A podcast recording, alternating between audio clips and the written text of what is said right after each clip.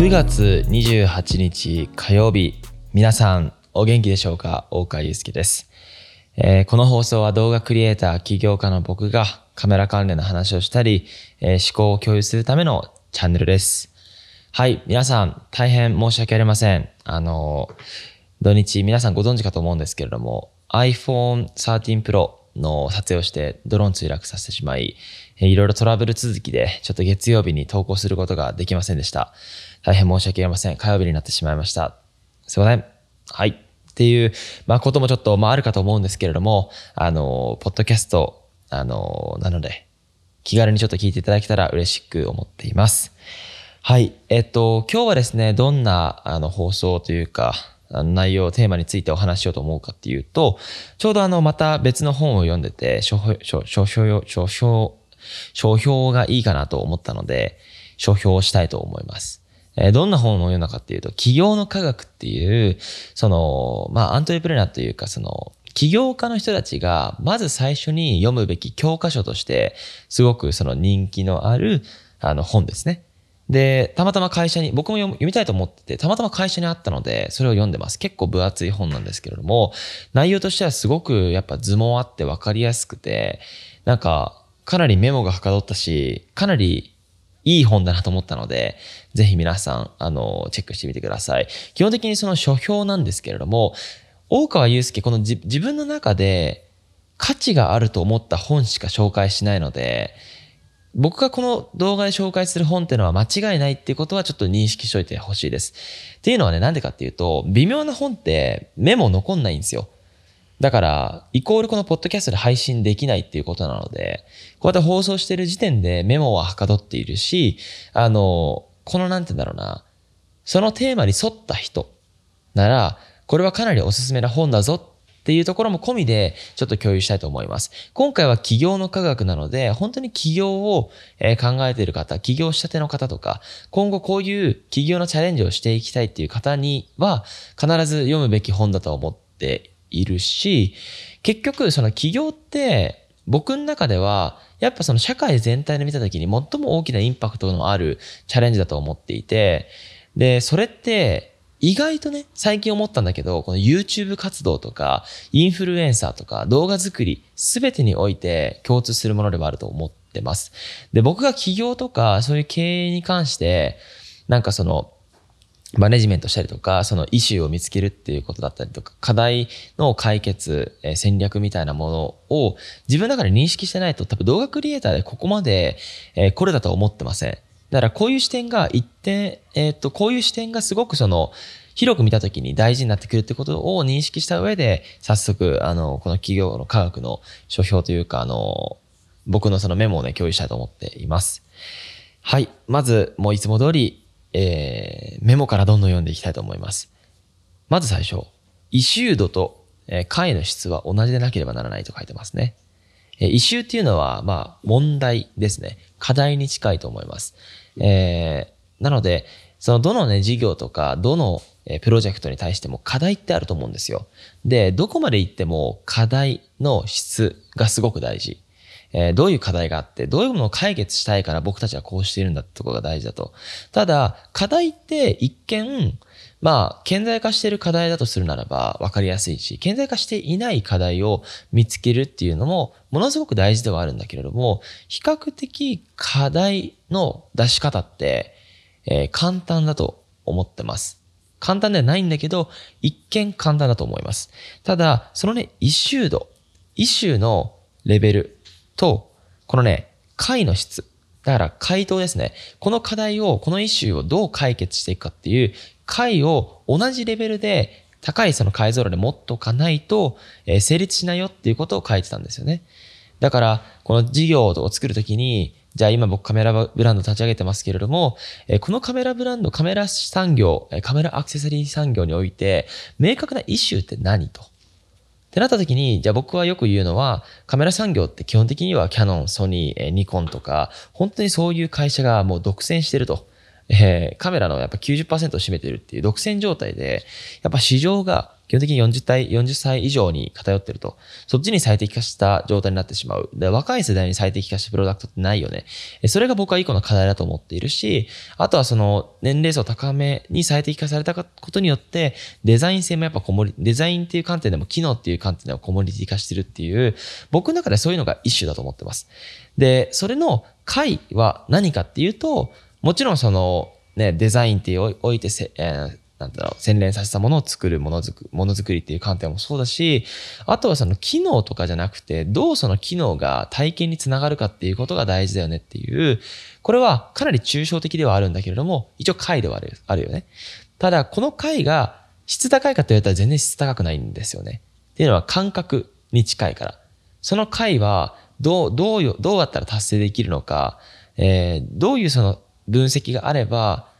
最短で到達できるかみたいな、かなり、細かい、その、回を出さなければいけないと思ってます。まあ、今のこのフェーズでそこまで出してはないんだけれども、そのぐらい、え、一周度と回の質みたいなものはちゃんと持っとけよっていうことが書いてありますね。はい。この感じでいくとちょっとまた長くなりそうだな。はい。えっ、ー、と、Google グラスは作りたいものから始まったので失敗した。課題ドリブンでいこうと。えー、これもすごく面白くてですね、Google グラスってすごくやっぱ一時期 Google で話題になったプロダクトなんだけれども、えー、結局失敗したんですよね。えー、それはなんかプライバシーの問題もそうだし、あの、まあ、早すぎたってところは一個ありますよね。市場に早すぎたってこともあるし、あとは本当にその課題解決型でプロダクトを出していたかっていうところも大事だと思うんですよね。これ他にいい例えがあって、クラウドファンディングとかで、まあ、13億とか調達した、まあ、スマートウォッチがあるんですけれども、結局、13億クラウドファンディングで調達調達したとて、結局その事業として綺麗に PMF したかって言われたら、プロダクトマーケットフィットしたかって言われたら、してないと。だから、クラウドファンディングで集めたユーザーってのは、えー、市場にフィットしたユーザーっていうよりかは、新しいもの好きの人たちがほとんどなんですよね。だから、それはあくまで一個のそのハードルでしかなくて、結局大事なのは、どこまでもその課題っていうものを明確にして、えー、課題の質を高め続けると。そうしないと事業としての成長性はないから、えー、それは本当にあの天下の Google でさえも課題っていうものを明確にしないと、まあこういうふうに Google グラスみたいな感じで失敗するよっていう話ですね。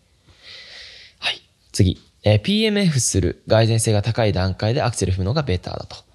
だからこの PMF ってプロダクトマーケットフィットですね。そのプロダクトがマーケットにフィットしてるかどうか。本当その通りなんですけれども、えー、今その、例えば、そうだな、僕のカメラブランドとかで言うと、うーん、この、じゃあ、若年層向けのカメラアクセサリーみたいなものが、市場にはあると思っている。あると思っているんだけども、10%から20%あると思ってるんだが、本当にカメラ好きの人たちがじゃあ Windows じゃなくて Apple みたいなデザインのプロダクトを欲しているかって言われたら、えー、まだ仮説でしかない。そこに本当にこういうユーザーがいる。本当にこういう課題を感じているっていう人たちって、正直なんか、まだわかんないんですよね。だから、その PMF、確実に PMF したってのがわかるってのは、言ってたプロダクトを多分、ベータ版でもいいからリリースしなきゃいけないと思っていて、そこで集めた情報をもとに、あ、これはもうアクセル踏めば、資金投下して、リソース投下すれば、もうこれはもう行くよねっていう段階で、えー、まあなんかその資金調達だったりとか、チャレンジするのがベターなんじゃないかなというメモです。で、課題をもっともっと明確にせよっていうのはもう2度書いてますね。そのぐらい大事なんだと思います。課題の質を上げるってことがね。はい。で、すでに OS は音声、スマートフォームになりつつある。これはもう本当にね、最近もそのチームメンバーの方ともやっぱスマートスピーカーで生活してるから、それがもうデフォルトになってないのがマジきついよみたいな話をしてたんですけど、うん。やっぱり本当にもうすでにね、あの、新しい OS みたいな、新しいそのスマートフォンっていうのは音声になりつつあると思っていて、やっぱ各社がそれに貼ってるよね。音声で何々するっていうこと。だから今後、音声で、例えばね、こうやって、ね、ヘイシリ音楽撮ってとか、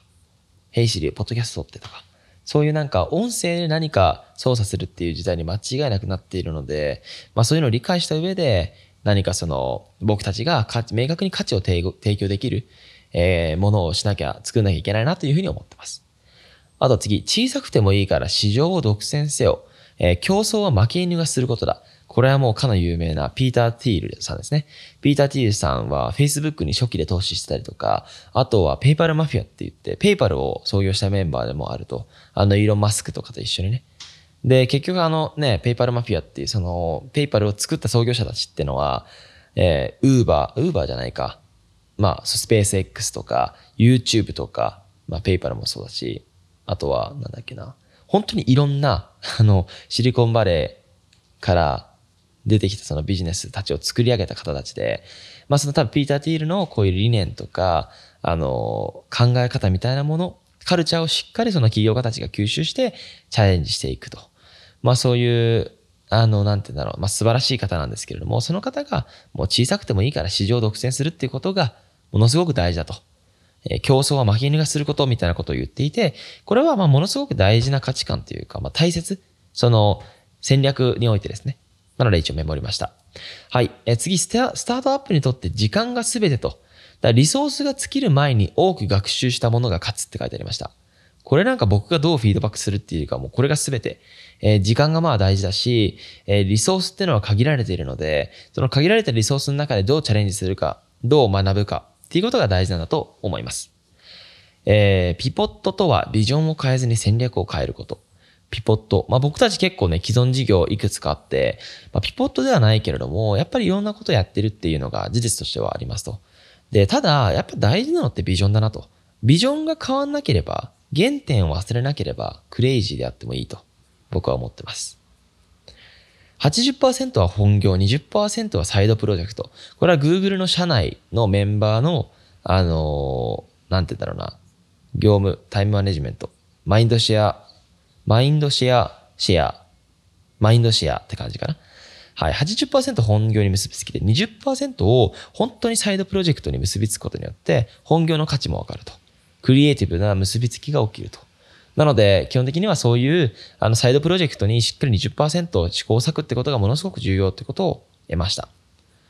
あとはもう、ここでも課題の質を高めることが最重要って書いてありますね。多分この本を読んで、自分の中でどこまで行っても課題を明確にするってことが大事なんだと思いました。僕の、ね、今動画クリエイターっていう界隈で言うと、課題って何か。今までは動画学びたいけど学べなかったっていうか明確な課題だったと思うんですよね。じゃあ今どんな課題があるかって言われたら、ちょっと自分の中で解が出てないと。だから、明確な課題を見つけて次のチャレンジをしなきゃいけないな、とは思ってます。はい。なので、そんな感じでちょっと僕のメモは終えました。どうですか皆さん？こういう感じで、僕の中ではインプットした内容をアウトプットしていて、それをね、視聴者の方たちが少しね、価値を感じて、次のこのアクションにつながるようなきっかけ作りになればなと思ってます。えー、このね、ポッドキャストを収録している、えー、課題としては、一周といえば、あのー、シンプルに僕の自己満足で発信してるってことも大いにしてあるんですが、やっぱりそのこれからどういうチャレンジをしていけばいいか。今後どういうあのことをすればいいかと悩んでいる方、キャリアについて悩んでいる方がいるので、まあそういった課題があるのだとするならば、僕は少しその方たちとの、その方たちの背中を押せるようなアウトプットすることによって、えー、この回が見えるんじゃないかと思ってます。はい。そんな感じで今日も最後まで聞いていただきありがとうございました。それでは皆さん、バイチャ